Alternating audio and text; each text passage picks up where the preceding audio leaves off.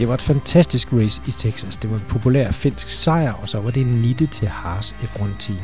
Et varmt velkommen til øh, det terne flag. Denne gang analyserer vi USA's Grand Prix med en særlig gæst i studiet. Og vi skal fra øh, en lang GT-kører i Nikolaj Sylvest, som er hendes senest, da vi tog Japans GP under kærligbehandling, til en anden racer, der rager lidt i hvert. Dennis Lind, velkommen til. Tusind tak. Dennis Lind, 25 år. Bare lige for at rise lidt, uh, lidt uh, hurtigt op om, om din uh, historik. DTC-mester tidligere. Du har vundet uh, for Lamborghini.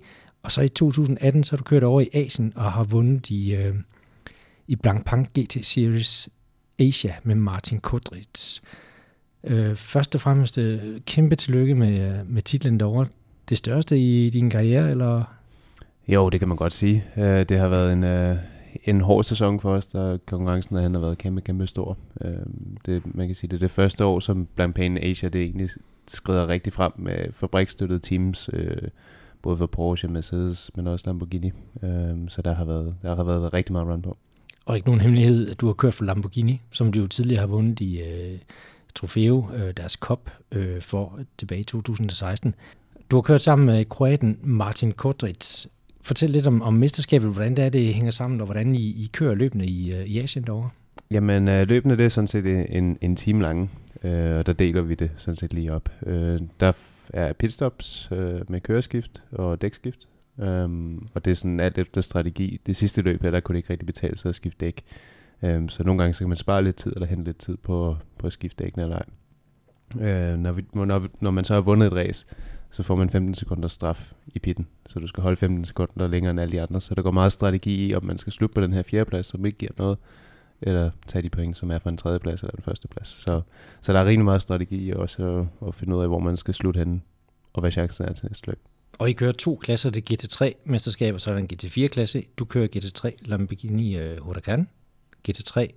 Øhm, en times løb, og hvordan, øh, hvordan øh, fungerer det her team? Hvad er det for et team, du kører for? Jamen, jeg kører for et team, der hedder FFF Racing Team, øh, og det er et øh, fabrikstøttet team fra Lamborghini nu. Øh, det er en del af det her Squadra Corse-program, øh, og det er et italiensk styret team, det er ejet af en kineser, og det hører til i Italien, så vidt jeg lige kan forstå det. Det er meget forvirrende, øh, fordi at ejeren han er kineser, det er et kinesisk team, men, men hele deres base ligger i Italien. Så ja, ja. Det, det er sådan, det er skruet sammen.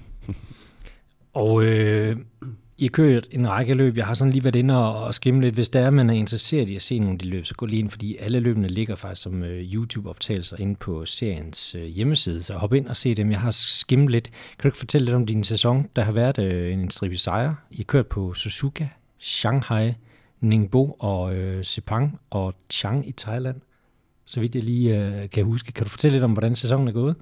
Jamen, det har været, det har været helt vildt. Altså, jeg har kørt på alle mulige baner, som man drømmer om at se, og så baner, som man ikke rigtig vidste overhovedet eksisterede.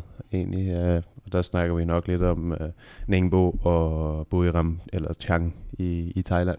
Øh, men det har, været, det har været helt sindssygt. Altså, vi fik den her sejr på Suzuka, øh, og det var en af, jeg kan huske, da jeg var helt lille og spillede lidt mange på, på Playstation 2, eller sådan noget, der, kan jeg huske, når man kørte på Suzuka, der var det en af de svære baner, hvis man vandt der, så var man bare en held. Øh, og sådan havde det nok lidt, der, da jeg vandt øh, der.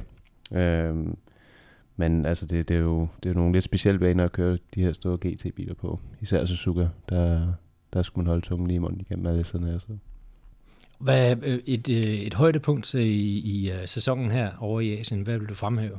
Ja, der, der, der er det helt klart Suzuka. Uh, der, det er også sådan lidt en, et karriere højdepunkt. Øh, jeg tror ikke, der, der er rigtig mange, der går og drømmer om at vinde på Suzuka.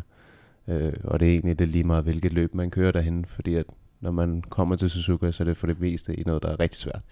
Så Suzuka, det, det er ikke bare højdepunkt på, på, på sæsonen, men også på, på karrieren bestemt. Hvordan, hvordan er det her, øh, den her aftale, hvordan kom, er den kommet i stand? Altså du har været i, i stald hos Lamborghini i et par sæsoner efterhånden.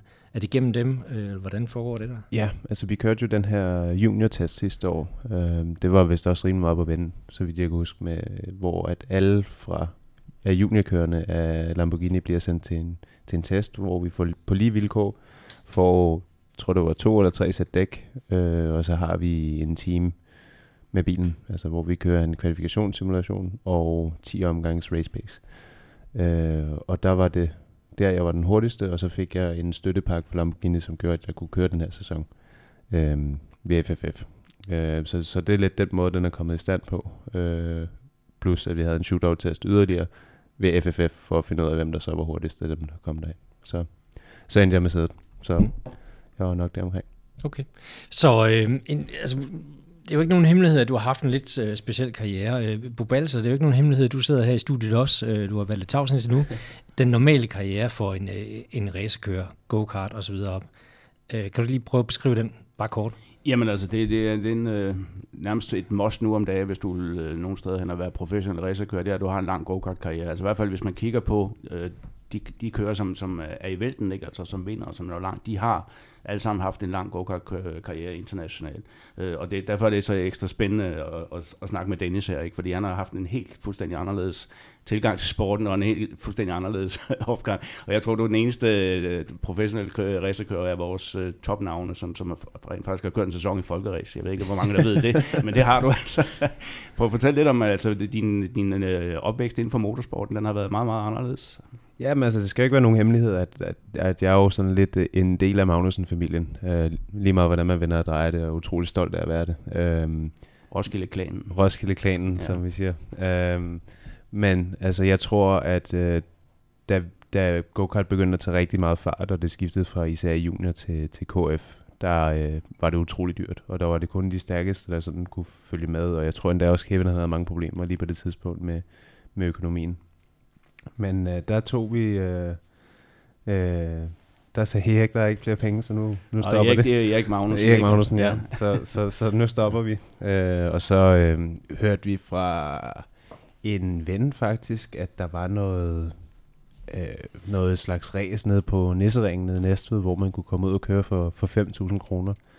Uh, og hvis man kommer fra go-kart og siger 5.000 kroner, så er det det er et sæt dæk, ikke? Det er et sæt dæk, og det er, det er for godt til at være sandt. Men øh, vi tog så derned for at kigge og sådan noget. Det, det var så egentlig meget sjovt. Det var lidt på grus og lidt på, på asfalt. Og det ligner jo lidt nogle biler, der er på vej til skrot, men, men konkurrencen er der, øh, og det er utrolig sjovt at køre, og utrolig svært, og det kræver utrolig meget af køren, øh, fordi det er skiftende forhold. Og på det tidspunkt, der tror jeg, jeg var 15 år, og jeg var lige nået dertil, hvor at jeg kunne begynde at køre med de her biler her. Så vi fik en øh, Peugeot 205 Rally, øh, som jeg kunne køre folkeræs i. Øh, vi købte den for 5.000 kroner nede på Næseringen, og så var vi ude og købe et sæde hos, øh, hos Lindebjerg. Og så, øh, ja, så kørte vi nogle løb der. Og så endte jeg vist nok med at blive klubmester, og var meget tæt på at vinde øh, Danmarksfinalen op i Nordhavn, tror jeg det var.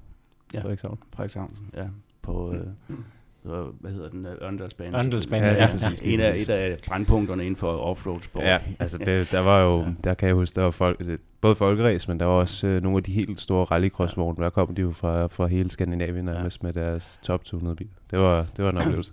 Men, men nu havde du den der sæson, som man må, man må sige er atypisk for en asfaltkører. ja. Men, men jeg, har, jeg har tænkt på, om, om det rent faktisk har været medvirkende til, at du er blevet så god, som du er. Altså fordi, du, når man kører på det der jo skiftende underlag, og der er ikke noget vejgreb eller noget som helst, altså så er der noget, der hedder car control, ikke?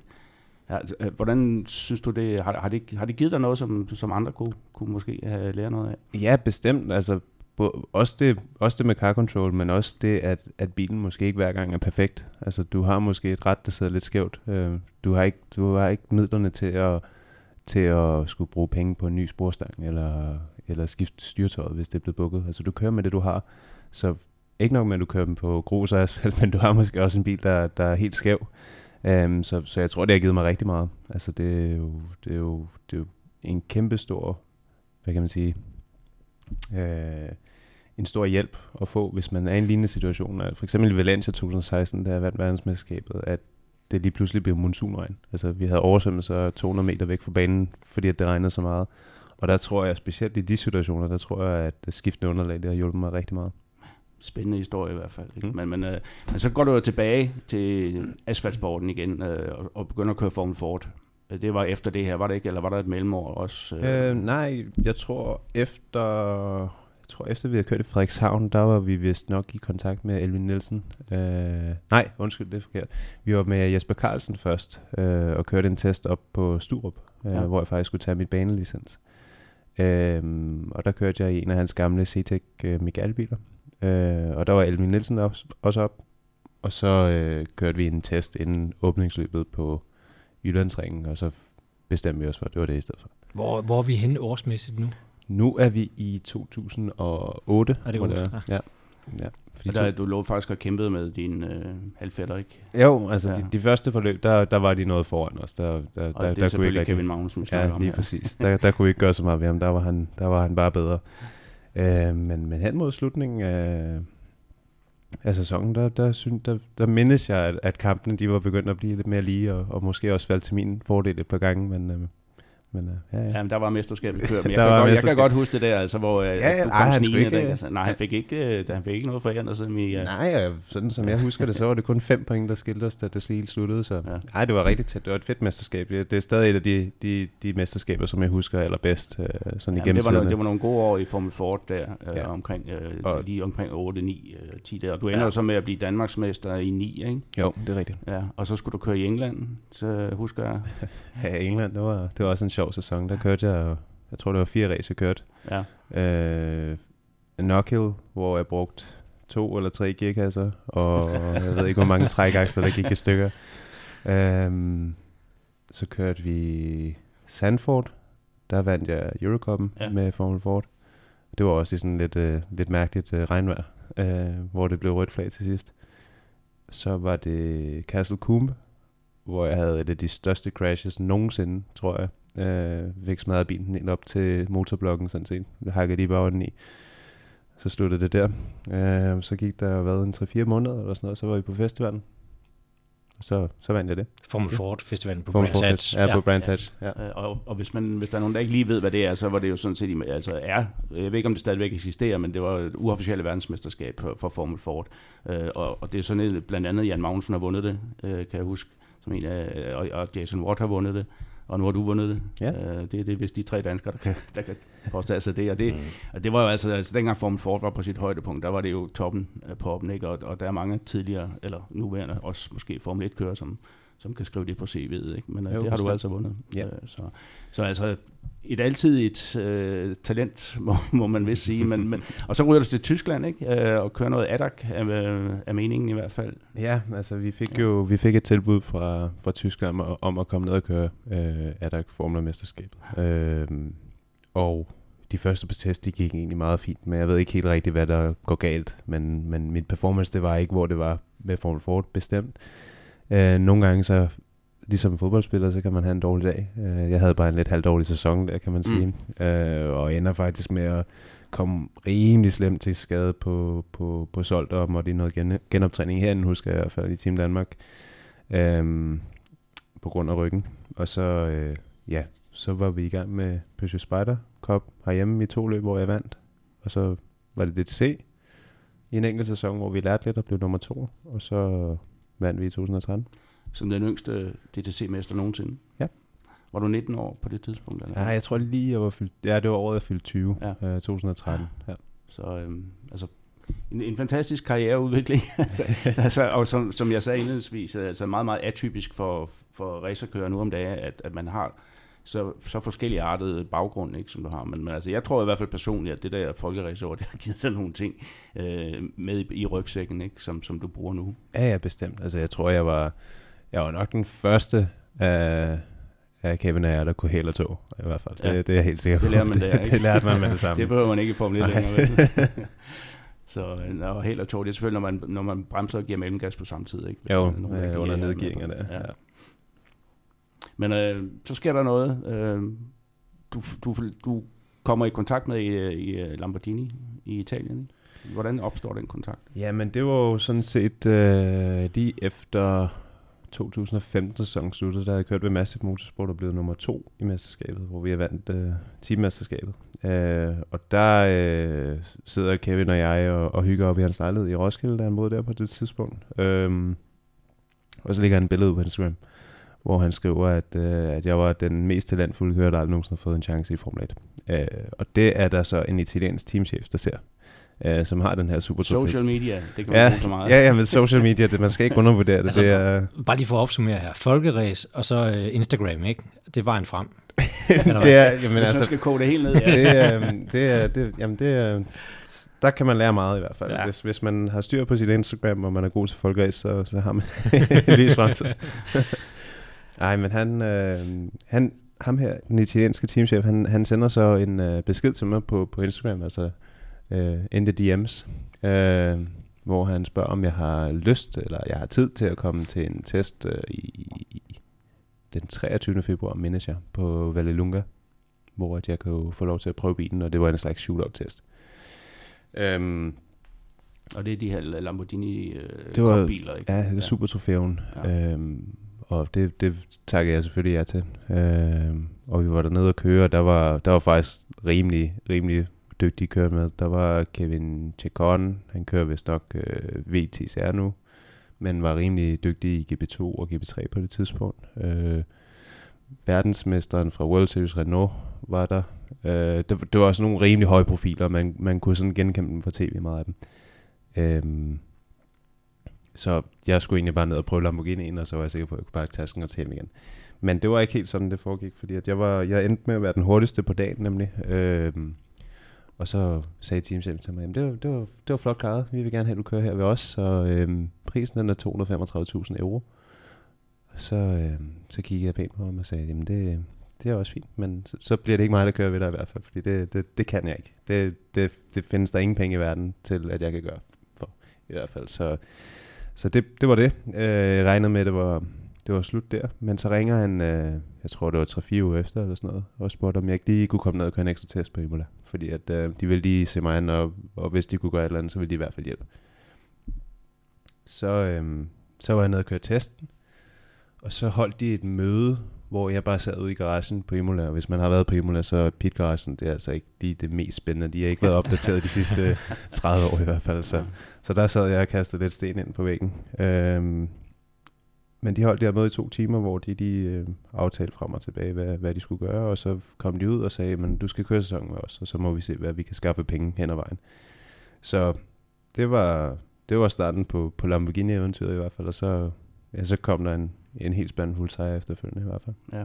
Og du ender med at vinde øh, mesterskabet, ikke? Jo, jeg vinder Europamesterskabet, og så vinder jeg den her øh, verdensfinale til, Ja.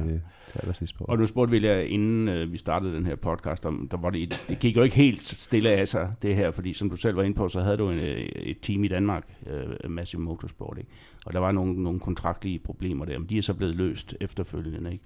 Øh, Men hvordan klarer man sådan et, altså jeg ved, du var under øh, stort pres, altså øh, uden for banen også, fordi der var den her diskussion, og der var advokater indover, øh, og så videre. Der. Altså, hvordan koper man med det, øh, når man gerne... Øh, altså, det var ikke fordi, at man ville lægge sig ud med nogen, men, men du så en chance, øh, som du måtte forfølge, og det ikke sådan?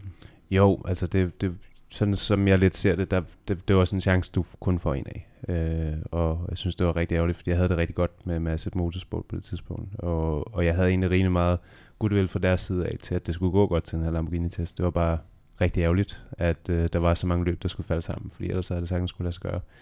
Øhm, men altså, det, det, at sidde i, det at sidde i retten, det var jo ikke helt uvandt for mig inden da. Øh, jeg havde også den med DMD, hvor der foregik over næsten fire år efterfølgende 2013-sæsonen. Øhm, Et, et dansk managementfirma. Dansk managementfirma, ja. Øhm, så der, øh, det var selvfølgelig ikke sjovt, øh, men, men det, det er utrolig vigtigt også at, at, at vide, hvad det er, man laver. Altså jeg tror, når man sidder i racerbilen, så skal man være 100% fokuseret på, at det er det.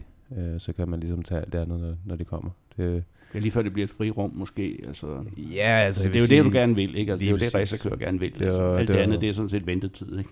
Det var lige der, hvor jeg kunne lægge alt, øh, alle problemerne på hylden, og så handlede det kun om at overhælde ham, der var foran. Ikke? Hvis der var en, så er det bare tre Det fra. var der ikke så, det det var der ikke ikke så så tit, nej, så vidt jeg husker. Men altså, alt det her udenoms, øh, alle de her forstyrrelser, der er udenom, det må da tage energi og fokus væk fra, fra opgaven, du skal løse, eller kan du fuldstændig lukke af for, at det ikke kører helt på skinner uden for banen?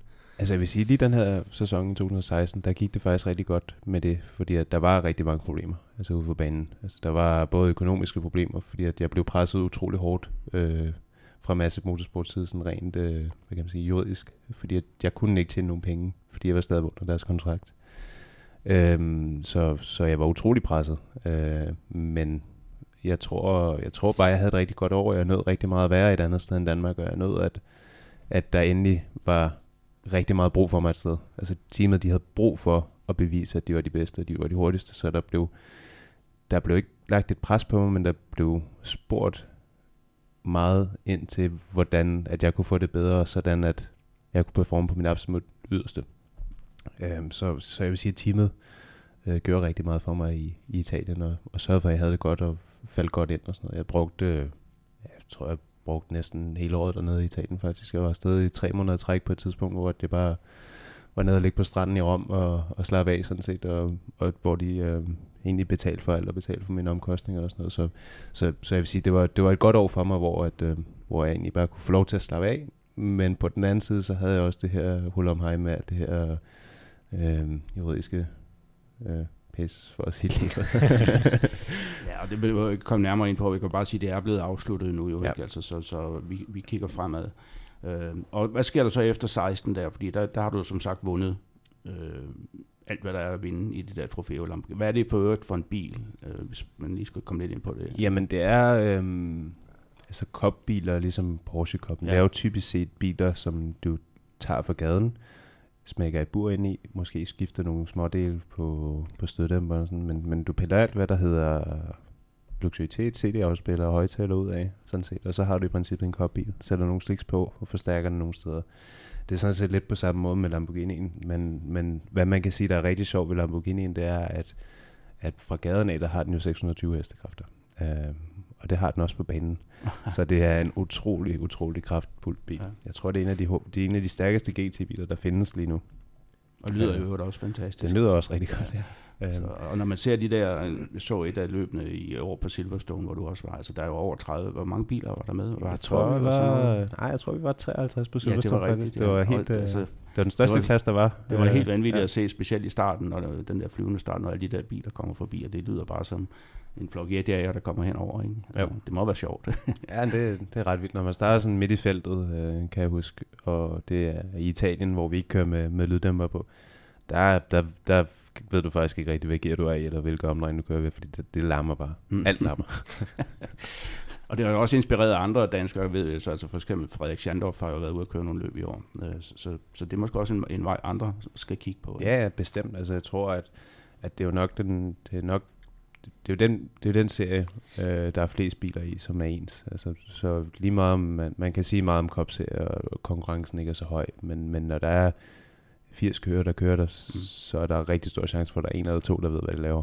Øhm, så jeg tror bestemt, at, at til den pris, som man kan køre Lamborghini Super Trofeo, så tror jeg, man skal gøre det. Øh, man kan også være heldig at få en sæson ligesom mig, hvor, hvor det ikke koster noget. Øhm, så så jeg, jeg synes bestemt, at Super Trofeo, det har været vejen frem for mig i min, hvad kan man sige, min lidt... Øh, nyere del af karrieren her, øh, der har det hjulpet mig rigtig meget. Og i det hele taget de der cop-serier, altså nu så vi Niklas Nielsen vinde Ferrari Challenge, det er også en cop-serie, ikke? Øhm, og, og vi har set Michael Christensen og andre bruge Porsche Cup til, til at komme videre, ikke? Så, så det er virkelig noget, man skal kigge på. Ja, bestemt, bestemt. Altså, du er også en del af, af Lamborghinis juniorprogram, og har været det tidligere i hvert fald. Øh, det er jo ikke nogen hemmelighed. Og, og, og hvad giver de dig i, i sådan nogle serier? Altså, hvad, hvad får du ud af, være på kontrakt hos dem? Altså, de, de, som sagt, i år der har de jo været med til at give mig den her mulighed ved, ved FFF Racing Team. Øh, men de bruger rimelig meget tid på, øh, hvad skal man sige, setup-snak og feedback til engineers og sådan noget. Vi skal jo udfylde øh, et to-siders ark hver eneste gang, vi har kørt et race, øh, som de bruger til evaluering. Så øh, hele juniorprogrammet, det er et slags academy, hvis man kan sige det på den måde. Man bliver uddannet som, som racerkører, man bliver bedre til at give feedbacks. Lige så vel som vi skal udfylde et to-siders feedback sheet, så sender de også en masse tilbage med evalueringer, hvad de har set igennem sæsonen osv. Så, så, så der, det, det er utrolig givende som racerkører, fordi at det er sådan, det er meget italiensk bygget op, og det har meget med passion at gøre. Øh, så det er utrolig vigtigt at være, være en del af det, ellers så, så er det meget nemt at ryge ud i hvert fald. Det er en god skole. Ja, bestemt. bestemt. Ja. Og det er jo, det er jo en, man kan sige, Lamborghinis racerbilshistorie, den har måske ikke været lige så stærk som, som Ferraris eller Porsche og sådan noget, men der har altid været den her passion, og de har altid prøvet at få tingene til at virke.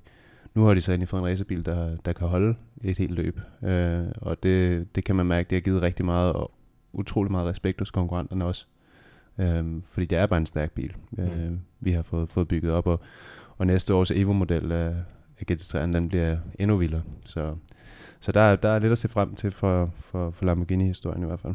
Og de, er jo, de, er også, de har stor succes med deres Lamborghini GT3'erne i hvert fald, har vundet senest i USA også øh, på Petit Le Mans, ikke? Og de har vel også vundet blank Pange herhjemme, eller i Europa. I Europa også. Eller var det sidste år?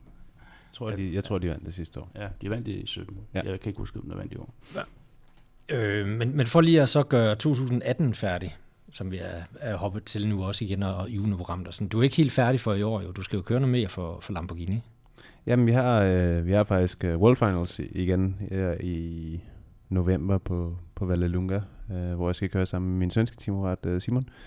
Øh, og ja, vi har, vi har jo kørt hele sæsonen med ham også, sådan set, så jeg var op og køre... I, Europa? I Europa, i, ja. I trofæen, ja. Lige præcis. Og så jeg var oppe og køre 24, 24 løb i år. Ja, for du har jo også været på DTC. Jeg har også kørt DTC. Ikke? Ja, ja, og vundet Classic Race Aarhus øh, blandt andet. Ikke? ja, jeg har vundet på, på, hvad kan man sige, i, i eget land i København. Ja. så ja, jo, det har været... Det, det har været travlt år, jo. Det har været rigtig travlt år. Ja. Øhm, men det har været fedt. Altså, det, er jo, det er jo det, man går og drømmer om som racekører. Det er at køre hele tiden, ikke? Ja. ja, og så køre så mange forskellige biler ja. og være omkring så mange forskellige mennesker. Det har, det har faktisk virkelig været fantastisk. Øhm, og utrolig givende. Øh, man lærer jo hele tiden også noget på et personligt niveau, niveau når, man, når man er omkring så mange forskellige mennesker og folk, der arbejder på forskellige niveauer og sådan noget. Så, så jeg synes, det har været, det har været rigtig, rigtig fedt år.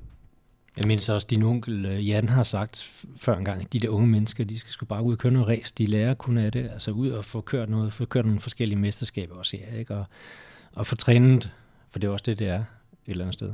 Ja, ja, bestemt. Bestemt. Absolut. Man bliver aldrig udlært som racerkører. Altså, man, man kan vel hele tiden bygge et eller andet på, ikke? Jo, jo, jeg tror, jeg tror stadig, at ja, Jan han lærer lidt en gang imellem os. Ja, det er nok ikke meget, men altså. Det er nok ikke så meget, men nogle gange så, så føler han stadig det, at han bliver snydt. Så, så et eller andet måde at lære.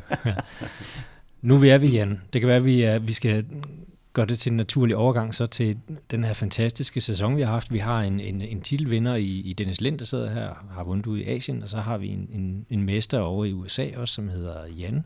Og der er rigtig mange andre øh, spændende titler, der kommer ind senest to her i, i weekenden. Ja, men altså specielt de sidste to weekender her har jo været øh, fuldstændig, altså og, ligesom at være i drømmeland, altså vågne, øh, drømmer eller er jeg vågen, Altså det, det ene internationale mesterskaber og løb sig og så videre efter det andet, er simpelthen bare rasle ind til dansk kører. Øh, og hvis du, du nævner selv øh, Jan Magnussen, som jo altså sidste weekend sammen med Antonio Garcia genvandt det, det højeste amerikanske GT-mesterskab Øh, samme weekend, som Michael Christensen vinder en afdeling af VM øh, på, på Fuji-banen, og samtidig fører VM, og han vandt jo også øh, Le Mans øh, tidligere på året, ikke? og så vandt du øh, Asian øh, GT3-serien øh, den her weekend, så er det Mikkel Mack, der, der tager en fantastisk sejr i øh, det, der hedder GT Open-serien i, i øh, Europa øh, nede i Barcelona, hvor han øh, øh vinder som, øh, altså han vinder sådan set mesterskabet alene, fordi hans øh, normale medkører Alessandro Pierguidi, som er GT-verdensmester i hvert fald et stykke tid nu, øh, han ikke kunne deltage i alle løbende, øh, så, så den, den nappede øh, øh, Mikkel lige der, øh, samtidig med, at, at det sidste afdeling af Eurocoppen i Formel Renault øh, 2.0, hvor vi har Christian Lundgaard, jamen han tager en sejr og en anden plads i de to løb, der blev kørt øh, i Barcelona her i weekenden, og i kvalifikationen til det første løb, som blev kørt i regnvejr, var han 16 del hurtigere end nummer to, øh, og leverede simpelthen en fantastisk præstation. Øh, I det andet løb starter han femmer, men på en bane, som man normalt siger, man ikke kan overhale på. Det har man åbenbart glemt at fortælle Christian, fordi han overhalede tre, øh, tre af forankørende, blandt andet den senere mester Max Futrell, og tager en anden plads, og slutter som nummer to øh, samlet i, i mesterskabet. Noget, der er meget, meget svært for en rookie at gøre, fordi det er et meget stærkt besat øh, mesterskab normalt. Jeg hørte lige en podcast med øh, Charles Leclerc, øh, mens jeg fløj hjem dernede fra, hvor han fortalte om sit år i Renault 2.0. Han blev nummer to og tog rookie-titlen. Det samme øh, har Christian Lundgaard altså gjort i år. Så, så hvis man skal følge den øh, teori, så går han en, øh, en stor fremtid med Christian der. Øh, og så var der jo altså Formel 1-løb i USA, vi skal snakke om det øh, om lidt, men der blev kørt øh, to afdelinger af det amerikanske Formel 4-mesterskab på banen som opvarmning, og der vandt Christian Rasmussen det ene, og, og bliver nummer to i det andet, og slutter samlet træer. Så det har, været, det har været en forrygende par weekends, det her. Øh, og jeg ved ikke, Dennis, hvorfor, hvorfor øh, altså et lille land som Danmark, øh, hvor folk som regel ingen penge har til at køre motorsport, og alligevel så ser vi det ene topresultat efter det andet. Altså, hvad tror du, det, hvad, hvad skyldes det? Det kan faktisk godt være, det, det skyldes lidt på, på økonomien. Altså, vi, vi bliver nødt til at levere hver eneste gang, vi udkører, fordi ja. ellers så stopper lejen rigtig hurtigt. Ja, jeg tror nemlig, at det er fuldstændig rigtigt, det der. Ja. Altså, man, man, de, man må simpelthen kæmpe en lille smule hårdere, eller meget hårdere. Ikke? Altså, når så chancen er der, så er det altså bare med at gribe den. Ikke? Jo, jo, og også, også banerne, vi har at køre på, det er sådan nogle, det er nogle lidt, øh, hvad kan man sige, el, ikke tilgivende baner, i hvert fald dengang jeg kørte go-kart derhjemme, der var det Søndersø og København, og Roskilde var lige kommet, og jeg kan huske, at hvis man kørte i, det var jo som mudder dengang øh, på Roskilde, hvis du gjorde det om fredagen, så kørte du ikke resten af weekenden, fordi at der var, der var mudder alle vejen. Øhm, så, så, så også København. Mm. Altså hvis du ikke var i form til at køre det an, så kunne du glemme det. Øh, Men altså, jeg, jeg har også øh, altså, hørt fra udenlandske kilder og teamchefer osv., at de kan rigtig godt lide danskere, fordi at når de kommer, så ved de, at der bliver arbejdet hårdt.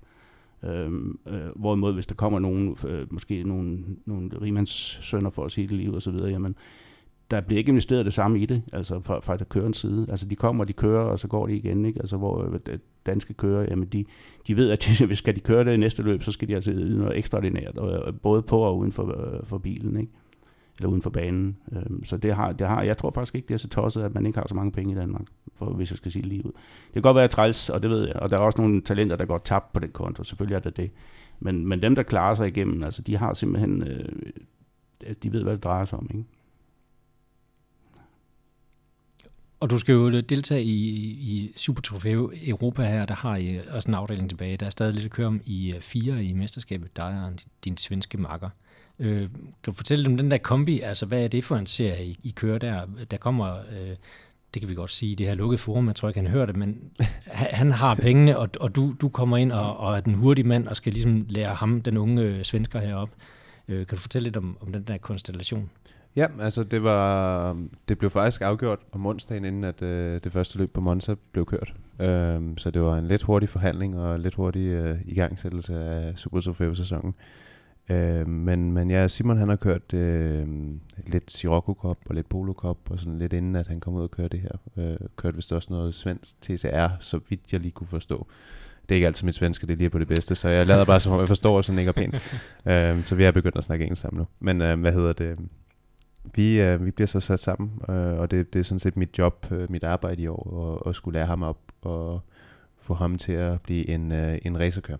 Øh, der, for at være ærlig, så er der lidt vej nu, men, men, men altså, han har forbedret sig rigtig meget i løbet af sæsonen. Øh, vi startede med omkring 7-8 sekunder på Monza, og nu er vi dernede på jeg nede på 5 sekunder på Spa. Altså det er, jo, det er jo to helt forskellige baner, så det er jo, det er jo noget af en forbedring, han har gået igennem. Øh, øh, så ja, det, det, vi ved godt, at det er ham, der har pengene, men, men de har også en, en, en drøm og en, en forhåbning om, at han kan blive en, blive en professionel racerkører på et tidspunkt. Mm. Men det er jo også altså, det er, det er jo en kæmpe store baner at køre på, altså en, en lille forskel på en, sige, en amatørkører og så en, en, en prof som dig, den, den kommer jo virkelig til udtryk på sådan en bane som Spa for eksempel, altså over 7 km lang, ikke? Så, så er du lidt bagefter der, så mister du altså hurtigt 5 sekunder. Jeg vil nok miste 5 sekunder ret hurtigt til dig, tror jeg. I men, alene i Rouge, ikke?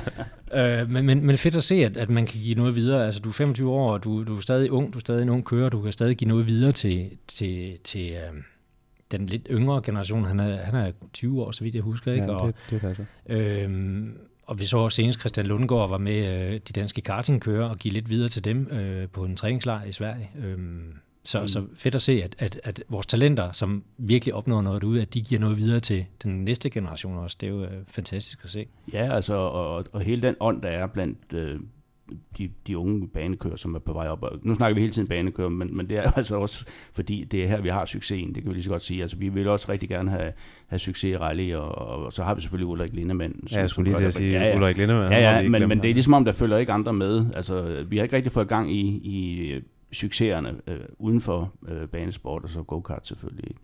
Men, men det kan være, det kommer. Men, men hvad tror du? Men, men, altså, nu har vi et, et du nævnte selv Ulrik Lindemann, altså han er jo toppen inden for rallycross og med i verdenseliten, kan man sige. Ikke? Jo.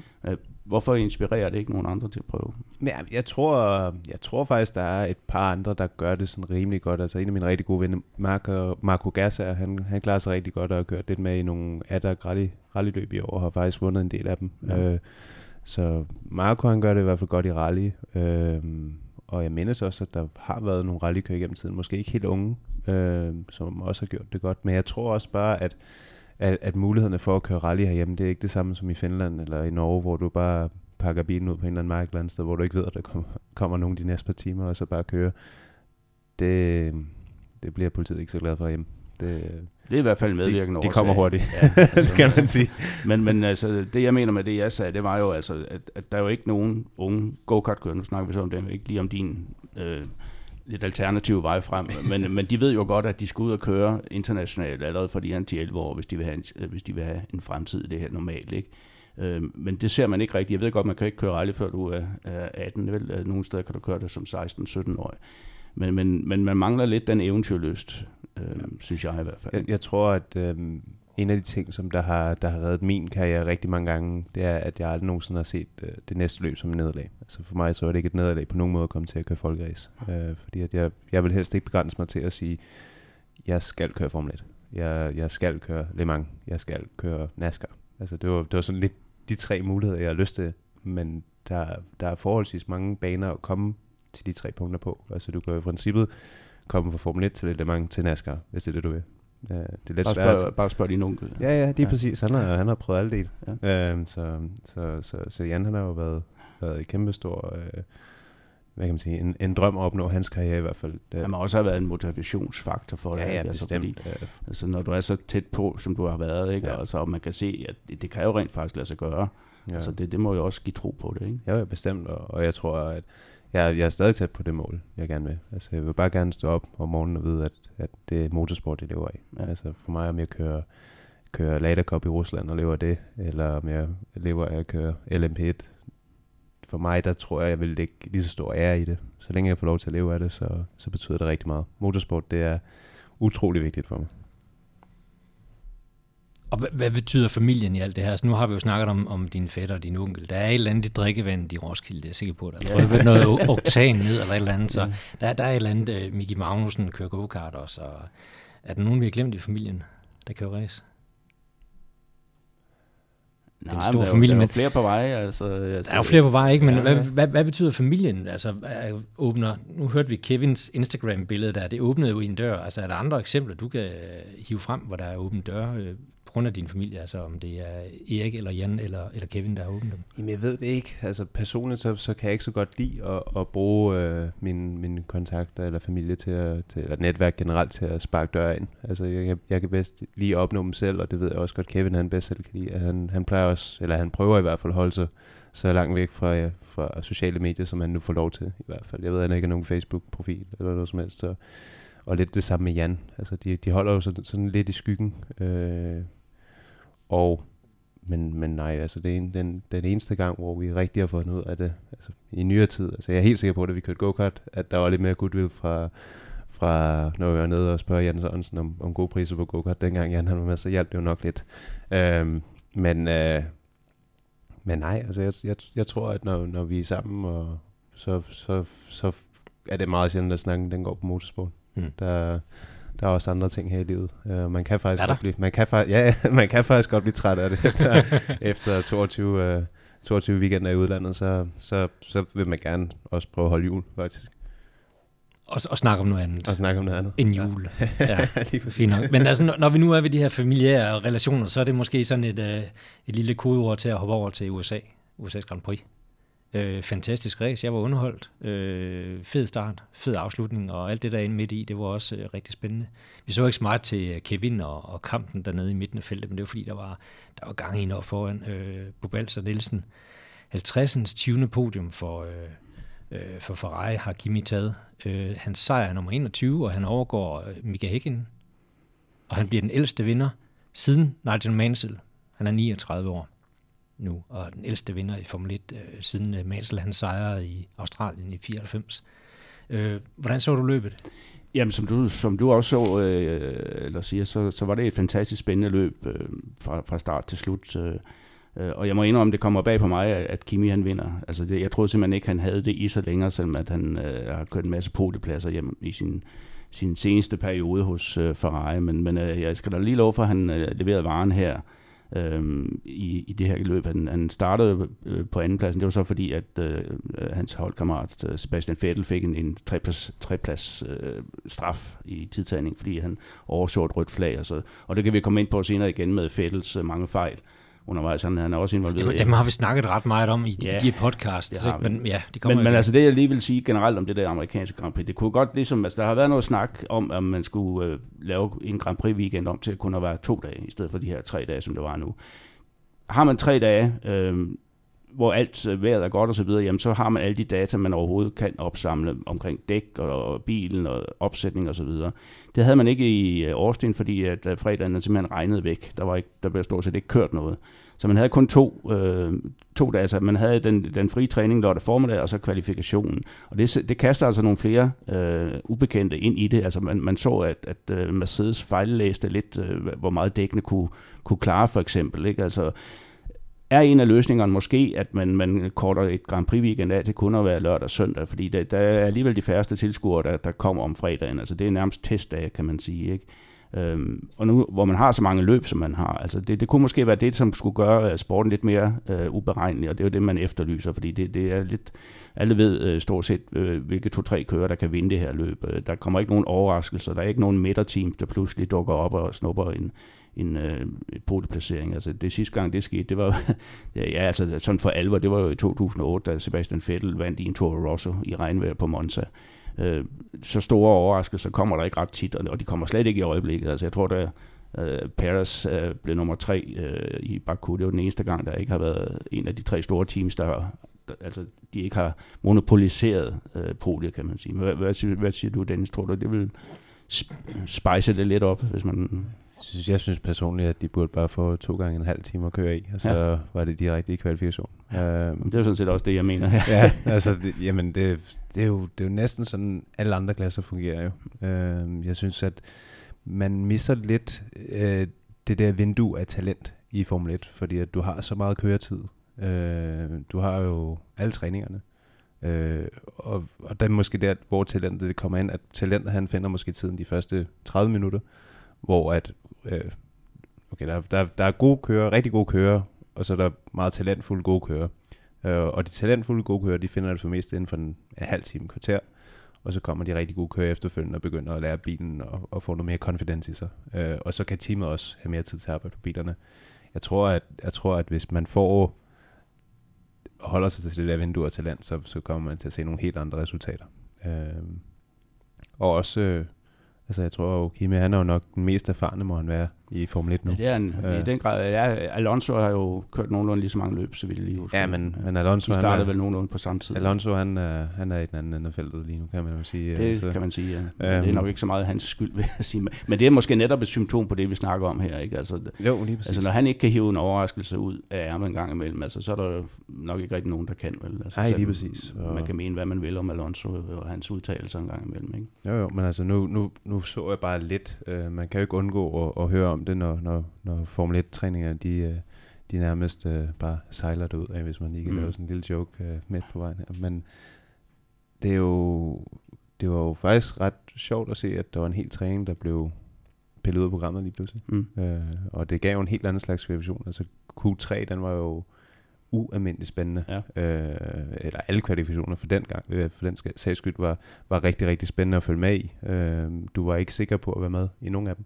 Øh, om du så hed Force India eller Mercedes i princippet, den, den første, der var det, der var det tæt på, at vi mistede nogle rigtig store profiler. Ja. Så jeg synes, at øh, enten så skulle de lave to og en halv times, eller en, en times. Mm. Så, så hvis de hører efter det så, så var det mit tilbud. Jeg, jeg tror også, at Tom Christen sagde også under transmissionen på IAS, at, at øh, de skulle bare lade det regne hele fredagen, og så øh, køre lørdag, og så øh, smide en safety car ind i løbet øh, søndag, så blev det lige så godt som i USA. Øh, så der kan være et eller andet om snakken. Hamilton har også efterlyst, at det bliver shufflet lidt rundt i Ja, altså han er jo kommet med et ret, ret interessant forslag faktisk. Han, han foreslår noget, han kalder super weekends, hvor at man vender lidt op og ned på det hele. Altså den hurtigste starter bagerst, og, og, og så giver det måske doble point og sådan nogle ting. Altså for at, at, at få hele showet til. Altså det er ikke fordi, at vi har en dårlig Formel 1-sæson i øjeblikket, eller i år. Det har vi på ingen måde. Det er en af de bedre øh, i, i mange år. Og der, der har været kamp om det øh, mellem de to førende i hvert fald i, i et stykke tid. Nu er Hamilton så rykket fra og ser ud til at vinde mesterskabet. Det skal gå meget galt, hvis han ikke gør det i hvert fald. Ikke? Men, men vi har set mange gode løb. Vi har også set øh, direkte dueller mellem Hamilton og Vettel, hvor de overhaler hinanden og, og, og, øh, i kampen. Og, og hele midterfeltet, det vi kalder B-verdensmesterskabet, jeg tror nok, det er Kevin, der har indført det begreb, øh, har jo været meget, meget spændende øh, og uforudsigeligt også. Altså, der er stadigvæk øh, 3-4 kører, der kan blive B-verdensmester, altså best of the rest. Ikke? Altså, det vil sige, den kører, der bliver nummer syv, øh, fordi de tre for, første hold tog, er så meget bedre end alle de andre i, i år, at, at der, der er ikke nogen mulighed for at, at, at ryste dem. Det, det er kun midterfeltet. Men det er til gengæld også øh, meget, meget tæt. Ikke? Altså, men for lige at vende tilbage til, til løbet her i uh, Austin, der, altså, det, det starter jo på den måde, altså, at altså, uh, Kimi Räikkönen som sagt kommer op og starter i forreste startrække sammen med Lewis Hamilton, som har snuppet endnu en pole position. Men til modsætning til Hamilton, så starter Räikkönen på de allerblødeste dæk. Uh, og det er simpelthen noget, man har gjort hos Ferrari. Altså, de har valgt hver sin dækstrategi. Uh, Vettel han var også på det mellemste compound, som, som de to Mercedes-kører også var. Øh, men det gør jo altså, at øh, når starten går, så har han et bedre vejgreb, øh, fordi dækket er blødere, og dermed øh, har bedre vejgreb. Og det udnytter Kimi så til at tage føringen fra Hamilton. Og det er faktisk et af de afgørende momenter i løbet. Og det næste er så det der med, at, at øh, Mercedes har selvfølgelig troet, at det her ultrabløde dæk, som øh, Kimi og nogle andre startede på, det vil hurtigt øh, miste grebet og altså blive slidt ned simpelthen. Og så vil man bare undercutte og, og, og komme forbi på den måde. Men, men så kommer der den her virtuelle safety car øh, periode omkring øh, 10. omgang, tror jeg det er, øh, som, bliver, øh, som kommer, fordi at Ricciardos bil stopper ud på banen og skal, skal flyttes. Øh, igen. Igen, ja. Og, og, og han er ikke nogen glad, han er ikke nogen glad af Australien, det er han ikke. Øh, men det gør, altså, det benytter Mercedes sig en eller anden årsag til at pitte Hamilton allerede der. Øh, og dermed så committer man sig faktisk til en to-stop-strategi. Og jeg er ret overbevist om, at man, man hos Mercedes tror, at Raikkonen han er også nødt til at gøre det der, fordi de der dæk, de kan ikke holde. Øh, og Raikkonen laver faktisk en lille sjov dummy på, på Hamilton, for Hamilton ligger lige bag ved ham på det tidspunkt der. Uh, hvor han lader som han kører ind i pit, men, men så trækker ud igen, og Hamilton, bag, der kører nogle, måske 50 meter bagved, han dykker, han dykker så ind i pitten. Ja, nu væltede glasset. uh, han dykker så ind og, og skifter sig til det her øh, mellembløde dæk, men, men øh, alle ved, at han formentlig ikke kan køre sæsonen igennem, eller løbet igennem på, på, øh, på, på det dæk.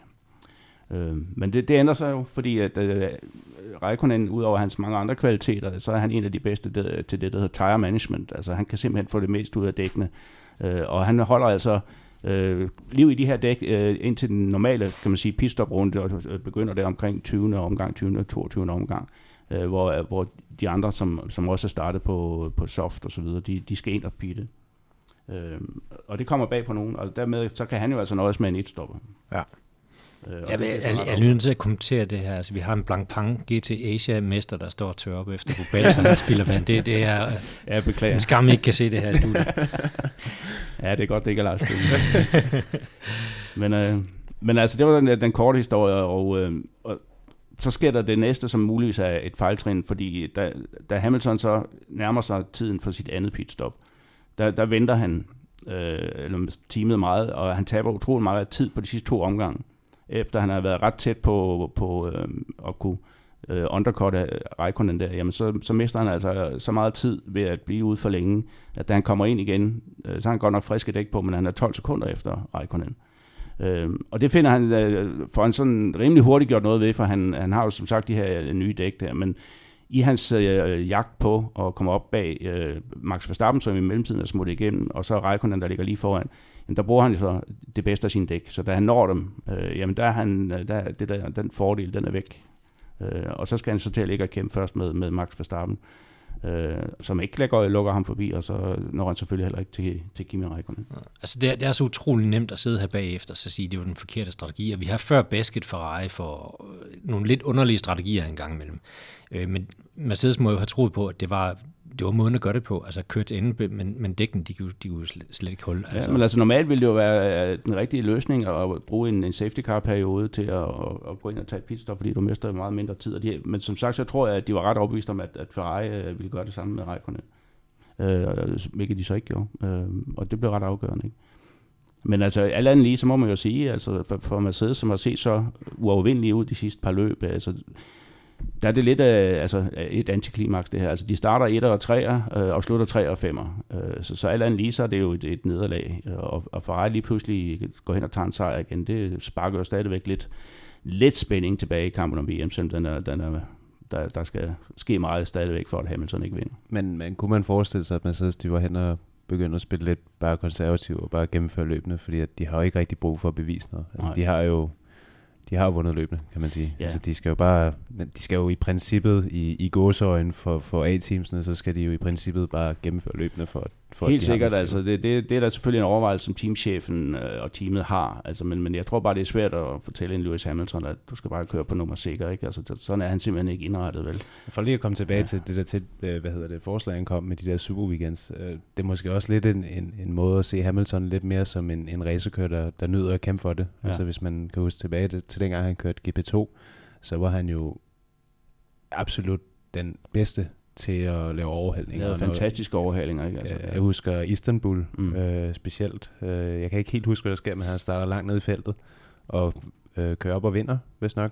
Øh, og det var, jeg kan huske, det var meget, meget, meget øh, imponerende at se på i hvert fald. Jamen han er jo det, som, som englænderne kalder a, a real racer, ikke? Altså en, en der, der, der kører race for racers skyld, ikke? Altså, Øh, og det kan da godt være, at han kan affinde sig med at, at blive nummer to-tre stykker i et par løb her for at så sikre sig mesterskabet. Men, men man kunne jo også høre, altså man hører jo også uh, transmissioner fra pit til kører og så videre, da han kommer ud efter sit andet pitstop og finder ud af, at han er 12 sekunder efter Raikkonen, øh, så siger han, hvad gik der lige galt der, ikke? Altså, øh, men vi så jo flere eksempler på hans racecraft, kan man sige, også i det her løb. Altså først så forsøger han jo at, at overhale Kimi Raikkonen, som så holder ham øh, stangen, ikke? altså inden det første pitstop. Øh, og så efter, så når han jo så op til Max Verstappen i løbets slutfase, og de to laver også en wheel-to-wheel øh, duel, som var fantastisk underholdende, ikke? og meget fair. Øh, så det er jo den, ikke sådan, at han kørte på nummer sikker ved ikke at forsøge noget. Den var jo overraskende fair, ikke? Altså, det er måske lidt i, i tråd med det, Dennis han siger, at jamen, altså, gav de så virkelig, eller, eller tager de bare lidt pointene nu, fordi havde det været en Hamilton, der virkelig ville køre efter en sejr øh, mod en Verstappen der, så havde det måske været knap så fair. Altså, de, de gav virkelig hinanden meget plads, og det, og det, var, det var godt ræs, men... Uh... Ja, jo bestemt. Altså nu, nu har jeg aldrig nogensinde set uh, Hamilton som en rigtig, rigtig hård kører. Uh, han er Nej. slet ikke en, en Max Verstappen uh, på den måde. Altså jeg har set uh, Max Verstappen køre mange mere, flere sider af uh, folk, end, end, end Hamilton har gjort nogensinde, mm. bare i den her sæson.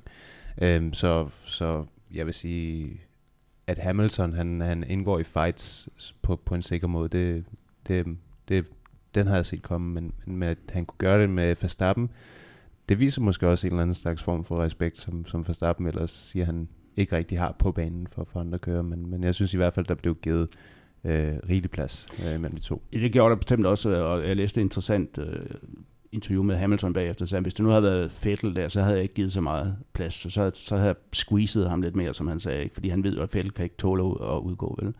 Hvor han, øh, altså, det her, det var jo bare ren race, altså om, i princippet var det lige meget, om han blev nummer to eller tre. Dog ikke, fordi hvis han var blevet nummer to, så havde han været verdensmester i dag. Men øh, han må vente til Mexico. Ja. Nu har vi snakket lidt om Max også. Skal vi ikke lige øh, runde ham en gang? Øh, knækker et ophæng i, øh, i Q1 og starter ned som 18'er. Ja, og siger, at han kan ikke forstå, hvordan det ophæng kunne knække. De fleste andre mente, det var, fordi han kørte over en curb, øh, som blev sat op på det sted, øh, hvor han blev disket sidste år, fordi han kørte ind over uden for banen til afgrænsningen. Hvad, hvad stopper? Hvad stopper, ja. ja det er rigtigt. Øh.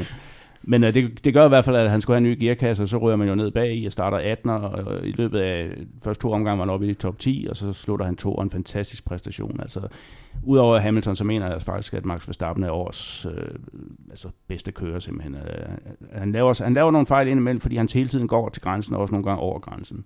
Han er også nogle gange lidt for, for aggressiv over for andre kører, men, men altså hold op, hvor er han underholdende. Ikke? Det, altså. det, det er meget lang tid siden uh, starten af sæsonen, hvor han lavede alle de her kæmpe, Det startede jo forfærdeligt for ham. Altså, ja. de første fem løb, der, der fik han to point eller sådan noget, men det har alle glemt nu jo. Altså, ja, han ja, kunne ja. ikke være blevet verdensmester alligevel. Han er, han er heller ikke så gammel. Altså, det han er lige blevet 21. Der? Altså. der er en lys fremtid øh, ja. i sigte. Ja, det, jeg tror også, det er derfor, man, man har valgt at give ham en langtidskontrakt ja. hos uh, Red Bull. Selvfølgelig ja. er det det. Ikke? Fordi han var, de han var jo kun lige blevet uddannet nu, hvis, hvis han havde taget en normal skolegang. Jo, så, ja. så at komme som som så ung han nu er i Formel 1, så jeg synes, han gør et kæmpe stykke arbejde. Det, Jamen det gør han også, altså, og, og, så, og det, så, så er han jo den her øh, loose gun, kan man kalde det, øh, ude, ude i løbet, men, men meget af det er jo kalkuleret. Og når man så hører ham snakke bagefter, så er det jo øh, rationelt, det han laver. Ikke? Altså, det, han ved godt, hvad han laver, altså, at han går til grænsen og så videre, og tager nogle chancer, som andre måske ikke tager. Men det giver ham så også nogle resultater, som andre ikke får. Ikke? Og de resultater, som nogen ikke får, det er jo en, en fættel blandt andet. Altså, vi ser jo igen, han gjorde det i Monza, og hvor han snurrer rundt i, i kamp med Hamilton, og så har han også gjort det nu her, hvor han så er i kamp med, med Ricciardo øh, senest, og, og må snurre rundt igen. Øh, de havde jo farten for ejerne. Det var super synd det her faktisk, for de havde jo farten. En mega tæt kvalifikation, som du også sagde, Dennis. Øh, super spændende. Og for ejerne havde jo virkelig farten, altså, så det er jo super ærgerligt. Han kører sig frem til en fjerdeplads for nappet Bottas også. Øh, og, og slutter kun 18,2 sekunder fra, fra Kimi faktisk. Øh, trods den her snortur, han har undervejs. Så der var så meget mere potentiale. Det var et rigtig godt løb. Det kunne have været endnu bedre, hvis Vettel han havde været øh, helt op in the mix, som man siger. Ikke? Men jo, men altså igen, og vi har snakket om det i de tidligere podcasts, altså det, det, er jo, det er jo måske i virkeligheden Ferrari, der har den bedste bil øh, hen over sæsonen. Altså der, der går selvfølgelig lidt ups and downs, og nogle gange så svinger pendulet den ene vej den anden vej. Øh, jeg mener også, at jeg har læst et sted, at, at Ferrari faktisk har smidt de der opgraderinger, som de havde de sidste par løb, dem har de smidt væk, fordi de, de gav ikke det, de ønsker. Så køre kører man med, med noget, der, der de brugte på Monza for eksempel. Altså det, det, de, altså der sker jo de her udviklinger på, på bilerne hele tiden. Altså det er aldrig den samme bil fra løb til løb, for de store teams i hvert fald. Men øh, man har i hvert fald gået væk fra de seneste upgrades, fordi de, de havde den, den modsatte effekt. Ikke? Men ellers så, så har man altså, altså, nu nævnte du et par stykker øh, eksempler på Fettels øh, fejl, og teamet har lavet øh, strategiske fejl også, og så videre. Men, men det er jo forskel mellem Hamilton og Fettel, det er, at Hamilton laver ikke nogen fejl, og Fettel laver jævnligt fejl. Og udover de der, som du nævnte, så kan man jo tage et løb som Paul Ricard, han også er involveret i, i, i et, et sammenstød i Baku, øh, misser han en nedbremsning og ryger ud og taber point osv. Men det kan også være, fordi han simpelthen må presse sig selv noget mere for at være på Hamiltons niveau. Øh, fordi Hamilton, han er altså bare øh, i stand til at gå på vandet i øjeblikket. Ikke? Altså, han har vel aldrig været bedre. Øh, så, så, så det er måske i virkeligheden Hamilton, der vinder VM, og ikke så meget Mercedes. Men, men øh, uden et godt team kan man selvfølgelig ikke, og, og Hamilton bruger jo enhver lejlighed til at, at rose teamet, og, og tak for, for øh, den store indsats, der bliver gjort. Og når man ser en Toro, eller en Toto Wolf bagefter, som tydeligt er skuffet over, at det kun bliver til en tredjeplads. Ikke? Altså, så, så ved man, hvor meget der bliver investeret også fra teampersonale i det her. Ikke? Jo, men altså, der er mange visser og visser i det her. Vi kan jo se, at Bottas han ligger nede som på fjerdepladsen. Ikke? Altså, hvis det er det reelle niveau for... Nu har han været uheldig også mange gange, øh, har ikke vundet det nu i år. Øh, så altså, hvis det er det reelle niveau for Mercedes, så, så Hamilton lige giver øh, time den der ekstra. Altså nu skal vi ikke lyde som en Hamilton-fanklub hele vejen igennem, men, men han, han gør det sgu godt, det må vi give ham. Øh, og han tilfører et eller andet til, til det mesterskab, og, og det er jo øh, fedt at se, altså, at han kan, kan køre i, i sådan et niveau, eller køre på sådan et niveau, som han gør i, nu. Jamen det, det er, altså, man skal bare nyde det, fordi altså, det, en gang imellem så dukker der sådan en kører op, som er så sublim, som, som Hamilton han er. Øh, og det, der er lidt interessant, da jeg hørte ham i et interview efter løbet her, nu begynder han at snakke om Michael Schumachers syv verdensmesterskaber som et mål. Altså for tidligere har han jo altid sagt, at han vidste ikke, om han gad at fortsætte. Det kunne også være, at han skulle være tøjdesigner eller popsanger eller et eller andet. Men, men nu begynder han at snakke om at, at, at nå Michael Schumachers rekord, og, han, og hans, hans alder er jo ikke, så det ikke kan lade sig gøre overhovedet. Hvor, hvor, hvor mange er han oppe på nu? Hvis han vinder i år, så har han fem, ikke? Okay. Så, så ja, og hvis han bliver hængende hos Mercedes, det gør han jo, det er jo bekræftet det, jamen, så har de også et af de bedste teams næste år, det er der jo ingen tvivl om. Og så er vi tæt på, hvis det lykkes. Ja. Så ja. Jeg, jeg tror altså, at den eneste kører, som, som kan nå ham, øh, hvis det skal også være for et andet team, det er Fettel. Men, men som jeg også siger, han har lavet mange, mange kørefejl i år, og, og specielt den på Monza, den, den var jeg virkelig overrasket og lidt skuffet over at se faktisk, at det var... Det virkede som sådan lidt et, et, et half-hearted attack, øh, for at sige det. Uh, han, han var ikke i nærheden af at lave en overhældning. Han var på den forkerte side. Øh, og det virkede egentlig bare som om, han havde lavet sådan et desperat forsøg på egentlig bare... Og, og senest på Suzuka også mod Max, ja, ikke? Altså, hvor han prøver ind i, ind i spulenkurven. Ikke? Hvor angrebene ikke bliver ført igennem. Ikke? De altså, det er jo næsten det værste, du kan gøre, det er at lave et halvt angreb. Ikke? Ja, altså. altså der mangler lidt det der, nu, nu kan man sige, den, det, de år, hvor han kørte ved Red Bull, og, og måske havde lidt af det, som Hamilton han har nu med, at han egentlig kan dominere lidt, når han selv bestemmer sig for det det mangler vi lidt at se nu, men, men, men i Red Bull, der, sådan, når man lige ser tilbage på de sæsoner i hvert fald, så behøver man måske ikke at kæmpe lige så meget for det. Der havde han hans teamkammerat. Øh. Han har en styr på jo, indtil øh, Ricciardo kom. Lige præcis, og så, ja. så begyndte det at gå lidt den anden vej. Øhm, så, så altså, jeg har været lidt skuffet over Fettel den sæson her. Jeg ved, jeg ved, han er en utrolig god kører. Jeg skal også passe på som racerkører selv og sige alt for meget. Men, øh, men jeg har været lidt skuffet over, hvad Vettel han, han har præsteret den her sæson. Og Jamen det, det tror jeg bestemt også, man er hos Ferrari. Altså, ja, så man, øh, man skulle forestille sig, ja. at han kunne gå ud og Øh, ikke noget om Kimi, men han er altså 39 år nu. Øh, han, han må have mistet et eller andet. Øh, ja. På det her niveau, hvor de trækker de her 6-7G igennem svingene nogle steder, så, så bør man øh, være lidt drænet for energi på nogle steder. Så jeg tror, at Vettel han er utrolig, under utrolig meget pres for, måske ikke så meget for Ferrari. Jeg kunne ikke forestille mig, at de presser ham på den måde, men jeg tror, han er under et stort personligt pres. Øh, ja, fordi og det, det bliver i hvert fald spændende at se næste år, når der kommer sådan en ny young gun som Charles Leclerc. Altså, som, så får han noget at se til. Så får han noget at se til, det, det er helt sikkert. Det gør han. Hvis vi lige skal løbe lidt ned, så øh, Renault og Cyril Abiteboul, de lignede jo noget, der var på vej ned i graven efter Japans Grand Prix. Altså, det var virkelig sort, og, og øh, Formel 1's egen øh, hjemmeside i optakten til USA's Grand Prix her, de havde faktisk afskrevet Renault resten af sæsonen nærmest. Så kommer de lige ind for højre og, og laver sådan en, øh, en 6'er og en 7'er øh, foran blandt andet Haas og trækker afgørende fra i, i det her B-mesterskab, som vi ikke må kalde dem, det gør vi alligevel. Øh, så de har en, en super god weekend med, med Hylkenberg øh, på 6. pladsen og Sainz på en, en 7. plads, trods en lille straf for at forlade banen der i, i startkaoset. Øh, og så kommer øh, Esteban Ocon ind på en 8. plads, bliver disket. Kevin øh, var lige derefter og blev også disket, og så Sergio Perez og Brendan Hartley og Marcus Eriksson øh, følger sig efter på, på de efterfølgende øh, pointpladser, som det så bliver efter regnskabet er gjort op, og straffen er delt ud osv. Skal vi ikke lige runde Ocon den her med øh, en fuel flow? Jo, men jeg, jeg vil godt lige kommentere lidt på det der med Renault først, fordi nu øh, var jeg i Barcelona her i weekenden for at se blandt andet øh, Mikkel Mack og, og Christian Lundgaard køre, og der talte jeg med, med deres øh, talentchef, Mia Charisman, øh, Øh, som øh, fortalte, at Charles Abiteboul faktisk ikke var i USA, han var blevet hjemme den her gang, så måske har det noget med det at gøre. øh, og så, så grinede han lidt og sagde, og i øvrigt så ved vi ikke, hvorfor vi lige pludselig er så hurtige, men øh, altså, han var selvfølgelig heller ikke derovre, men, men, men nogle gange så skal man jo tage nogle alternative midler i brug. Øh, nej, men øh, der var jo de her øh, udelukkelser efter løbet, desværre en af dem for, for Kevin, øh, Øh, for, på grund af nogle overtrædelser af det, der hedder fuel øh, allowance eller fuel flow. Øh. Og det er jo sådan, altså, der er meget skrappe regler for, hvor meget øh, brændstof man må bruge i de her biler, og det bliver monitoreret direkte øh, fra bilerne ind til FIA's øh, kontrollanter, og der kommer man altså se, at øh, altså, der, der er to ting. Den ene ting er, at du må, hvor meget du må bruge øh, i minuttet, eller per, øh, ja, er det per minut? Tror jeg det er. Ja, ja. Og, og så hvor meget du må bruge i alt af det, af det fuel. Altså du må have 105, eller du må bruge 105 kilo brændstof over hele løbet. Og det var den, øh, der, der fældede Kevin og Haas. De har brugt et par hundrede gram mere end det.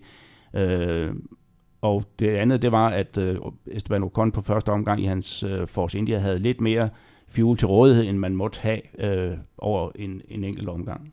Øh, og det kan man altså gå ind og aflæse bagefter. Og selvom det var i småtingsafdelingen for begge vedkommende, så er det her en sort-hvid regel. Altså der er ikke noget øh, mellemrum, øh, der siger, jamen du må godt overtræde det lidt. Eller sådan noget. Det er der bare ikke noget, der hedder. Altså har du bare brugt et gram for meget fuel, øh, over, over distancen, ja, så er det sådan set diske.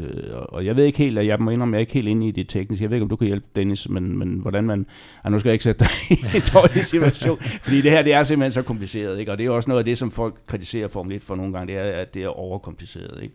Der er for mange regler simpelthen, ikke? Ja, altså, Kevin han kaldte det jo selv Formula Fuel Safe. Øh, jeg kan mene meget om det, at sige, det der, der er jo regler er jo regler, ikke? men, ja. men vi, inderst vi skulle bare sige noget race. Altså, de skulle køre, han skulle op og kæmpe mod Ocon, og Patterson lå lige bag ved der i, i slutfasen. Altså, vi skulle da se, de kører race i stedet for.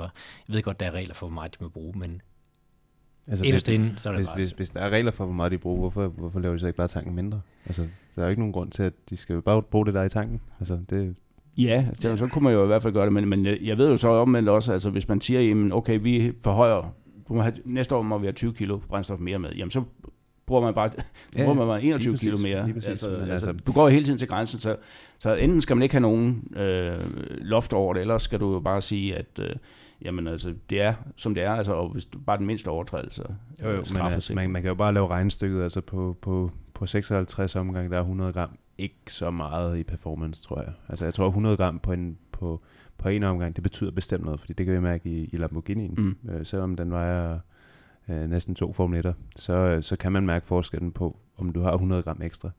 Men over et løb, der er det, der er det måske en, en eller to ja. tusinddel per omgang. Øh, og der tror jeg mere, at det kører, der går i forskellen, end, end det benzin. Ja. Ikke? Øhm, så Men altså, hvad, hvad, hvad er det her? Det er jo, det er jo, vi må gå ud fra, at det er pitmuren, der sidder, og de kan se, hvor meget brændstof han har brugt, og hvor meget han har tilbage.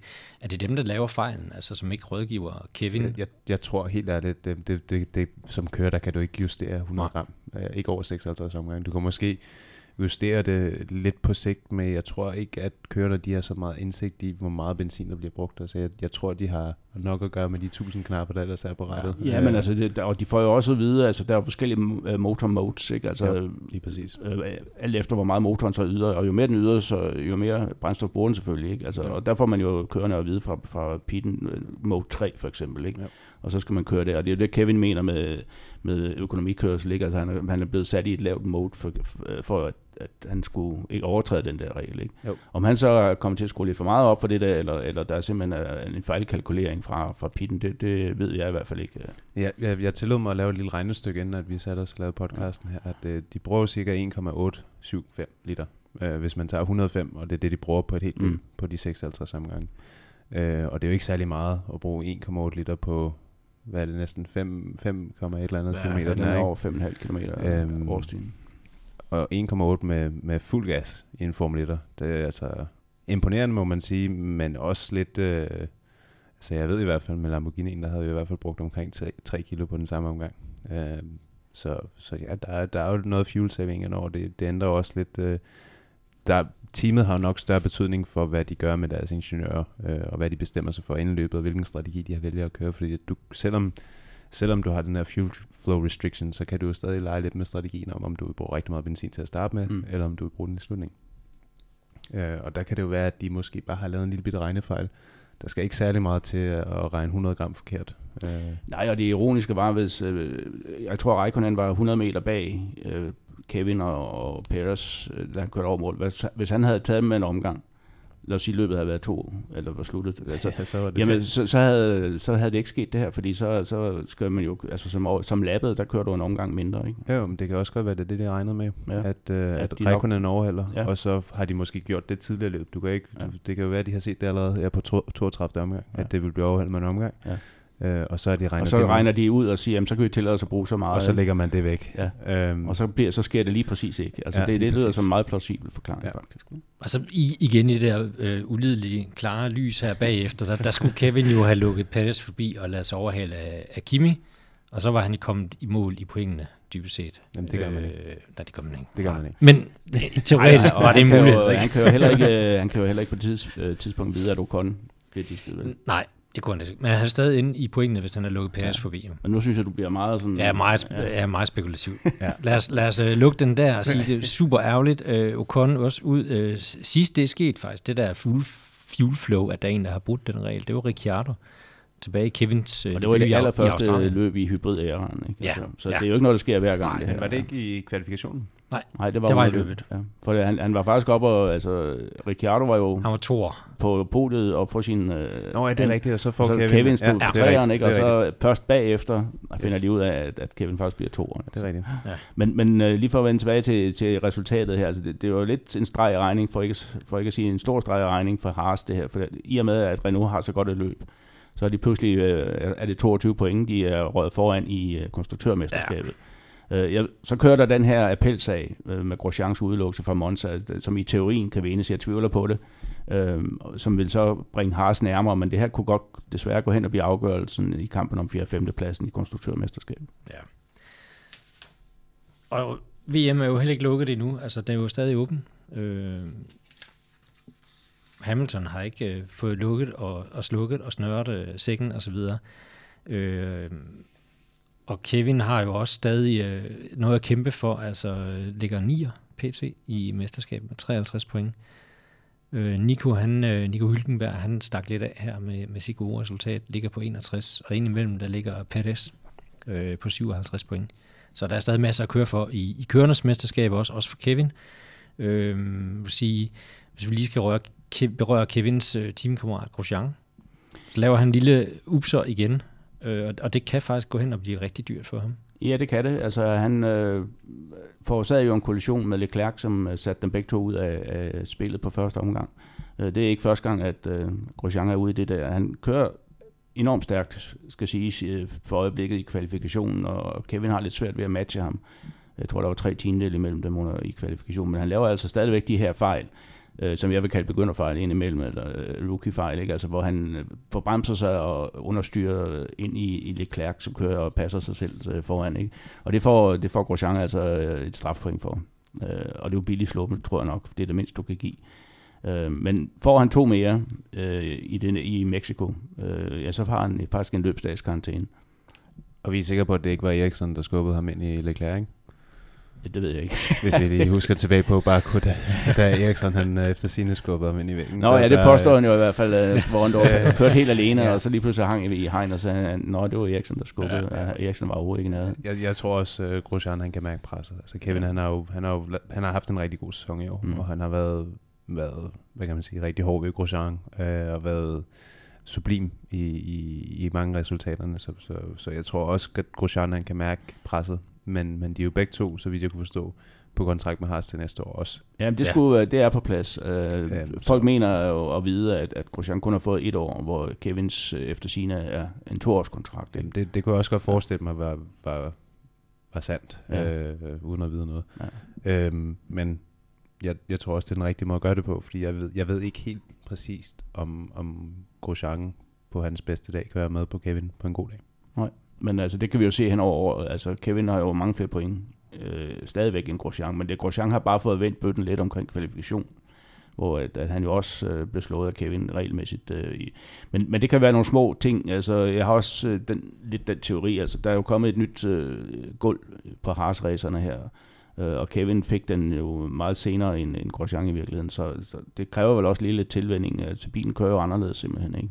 Øh, og Kevin er også lidt ind på, at, at bagenden er løs, som han kalder det. Ikke? Altså, den, den vil gerne steppe ud under indstyring. Ikke? Og det kan Grosjean godt lide, men Kevin vil hellere have en stabil øh, bagende. Øh, så, så det kan godt være, der skal, der skal justeres lidt på setup'et og sådan noget. ting. Men øh, det får vi jo sådan set at vide at, øh, lidt mere om allerede øh, om en lille uges tid, fordi der kører man jo i Mexico. Ja. Og det bliver et helt andet øh, type løb, øh, fordi alene af den grund, at, at banen i Mexico City, den ligger 2.000 meter over havets overflade. Øh, det vil sige, at luften er tyndere, der er mindre downforce, øh, bilerne slider mere. Altså, hvad, øh, har du prøvet at køre i motorløb i sådan, øh, i sådan en tynd luft, som man siger? Øh, ja. Øh, jeg kan ikke lige huske, hvilket løb det var, men det var et af de løb, jeg lige har kørt i Asien her, i hvert fald, der, der lå noget højere op. Øh, der var utrolig meget højde forskel på banen også.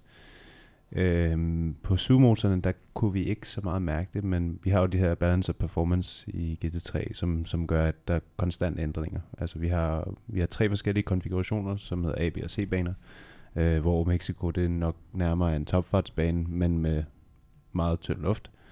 Øhm, og de er simpelthen lavet på grund af turbobiler, fordi turbobilerne de har enten en fordel, eller et lille bitte smule bagslæb på, på, på, på nogle måder på baner, hvor det måske ikke passer så godt at køre med en turbo. For eksempel ja, det, i, høj, i højde. I højde, ja. der er det helt klart for, men nu har alle jo turbo i, i Formel 1, så præcis. der er ikke så meget øhm, Men, men der, der kan jeg huske i hvert fald, der fik de lov til at skrue turboen op øh, x antal øh, øh, bar. Øh, men ja, altså jeg tror, at øh, man, man kan bestemt mærke det, men fysikken på køren, den er også utrolig vigtig, ja. fordi at, øh, det er ikke lige så meget luft, du kan hive ned i lungerne, ja. som, som du kan alle andre steder, så, så fysikken, og plus Mexico, det er heller ikke lige frem det koldeste land, der findes i verden, så, øh, så tror jeg, det bliver et rigtig fysisk løb. Øh, også selvom, når man kigger på, på et track map, så er det måske ikke den hårdeste bane for køren at køre, men du er hele tiden i, i under på, på, på oxygen, hvis man kan sige det på den måde. Så, så, så, mm. så det er både for bilerne også at køre med den tynde luft, så er det også hårdt for kørende. Og så er der det, der hedder Mexico Mave. Uh, jeg tror, det var det, der ramte uh, Kevin sidste år, for han havde i hvert fald en, en forfærdelig fredag, mener jeg kan huske, hvor det ligefrem var tvivl om, han overhovedet kunne fortsætte, fordi han havde maveproblemer. Uh, ikke? Uh, men kom heldigvis tilbage og leverede faktisk et af sine bedste løb uh, på hele sæsonen hvor, uh, i Mexico sidste år. Ikke? Men man skal passe på uh, med drikkevandet i hvert fald. Mm. Ja. ja, og der er også, uh, altså maden i Mexico ved jeg er fantastisk. Altså, jeg er en af, en af dem, der rigtig godt kan lide at spise tacos, og jeg har også lidt uh, sydamerikanske gener, så, så maden dernede fra, det er helt fantastisk, men, men, men det er nogle gange så, så Fødevarestyrelsen, det er måske de et par måneder, det er ikke forbi. Lige, uh, opfundet, nej. Så, så man, skal, man skal være op på sådan nogle ting. Hold jer fra food trucks og så videre ude på, på vejene. uh, en, en vigtig lille faktum uh, for os danskere, det er at huske, knaller den, den skal tilbage i skuret her næste weekend. Vi går over til vintertid. Så vær lige også på, at I får stillet duerne, så I sidder klar foran uh, tv'et, når, uh, når der er Formel 1. Der er jo også en anden lille finte uh, med Mexico i løbet her, fordi der har vi faktisk den sidste to afdelinger af Porsche Supercup, uh, hvor vi jo har Mikkel O. Pedersen med. Så det skal man også lige huske. Ja, ham kørte jeg mod uh, til...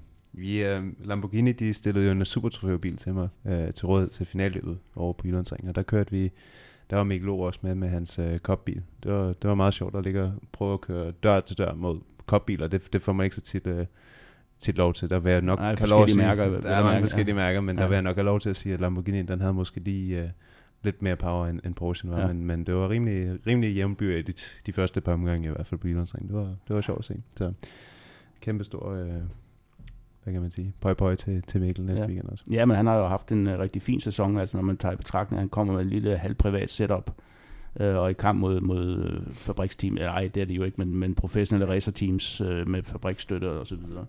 Uh, så har han virkelig gjort det godt. Uh, havde den her front row start uh, placering, jeg tror det var på Hockenheim, ikke?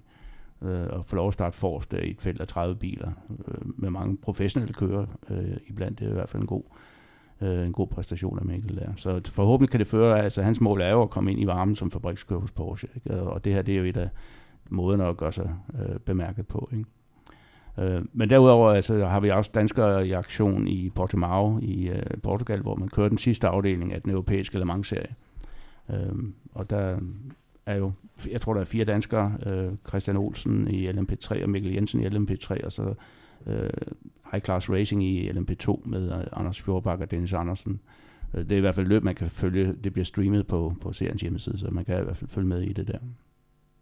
Og hvis man vil holde sig opdateret på, øh, hvor det bliver kørt, og hvem der opnår hvilke fine resultater ude i den store verden, så husk, I kan hoppe ind på DASUS hjemmeside, abonnere på vores øh, nyhedsbrev, så får I sådan en lille mail hver uge, hvor vi beretter om, hvad der sker ude i den store verden. Når, når Dennis han vinder nogle gode løb og nogle mesterskaber derude, så skriver vi det også selvfølgelig.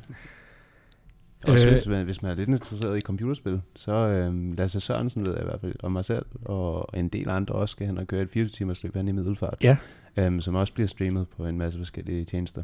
Øh, så hvis, hvis det er noget, man har lyst til at se, så også kig ind der. Og det er her i weekenden også? Det er her i weekenden, yes. vi tager afsted torsdag. Hold øje med det. Held og lykke med det. Hvis vi lige skal runde øh, USA's Grand Prix, Texas i Austin, øh, hot eller not, plejer vi at lige at tage. Øh, hvad skal vi fremhæve? Jamen altså, det, det ville måske være op, øh, ja, oplagt at tage Kimi Räikkönen øh, for hans første sejr. Han kørte virkelig også et godt løb, øh, men jeg vil altså alligevel pege på øh, Max Verstappen. Altså hans øh, løb er exceptionelt. Øh, den måde, han holder Hamilton bag sig i, i øh, de sidste par omgange, det er altså er virkelig en toppræstation. Så, så jeg, ham vil jeg altså kalde driver of the day, hvis det er det, vi Det blev om. han vist også udråbt til af seerne på, på uh, Formel 1 transmissioner, så vidt jeg husker, ja. Dennis, har du nogen, du vil fremhæve, eller nogen, du vil give uh, altså, en, altså, en dumpet karakter? uh, Fettel, han får lidt dumme karakteren ja. uh, igen. Uh, men øh, jeg synes klart, Red Bull de får den. Og hvis det ikke havde været for kørende, så havde det været for den fine køredragt, de havde fået lavet til den her weekend. For Absolut. Det var, det var altså... Jeg ved ikke, om jeg kan lide det eller ej, men... det var i hvert fald specielt. det, det har jeg gerne lov til at sige. Men, men jeg synes, Max han, han gjorde det rigtig godt. Øh, jeg synes egentlig heller ikke, Kevin han kørte et, et, et dårligt løb. Og ja, Kevin jeg synes, kørte et rigtig godt løb. Altså, det er tror, skide ærgerligt for sit liv, at ja, han øh, absolut. får de to point. Jeg tror, uden uh, diskvalifikation, så uden at have alt for stor brille på, selvom jeg nok ikke kan undgå at have det lige meget hvad, så, så har han nok været min driver til dag i hvert fald. Ja. Og, og hvis vi skal snakke not, der, altså, jeg synes jo sådan en som Valtteri Bottas, altså han ender jo langt bagefter Hamilton, ikke? Øh, i, i den samme bil, ikke? Altså, var han overhovedet med i, i løbet, kan man, kan man tænke, ikke? Altså, han, han har det altså med at træde lidt for, for villigt til, til andenkørerrollen, synes jeg.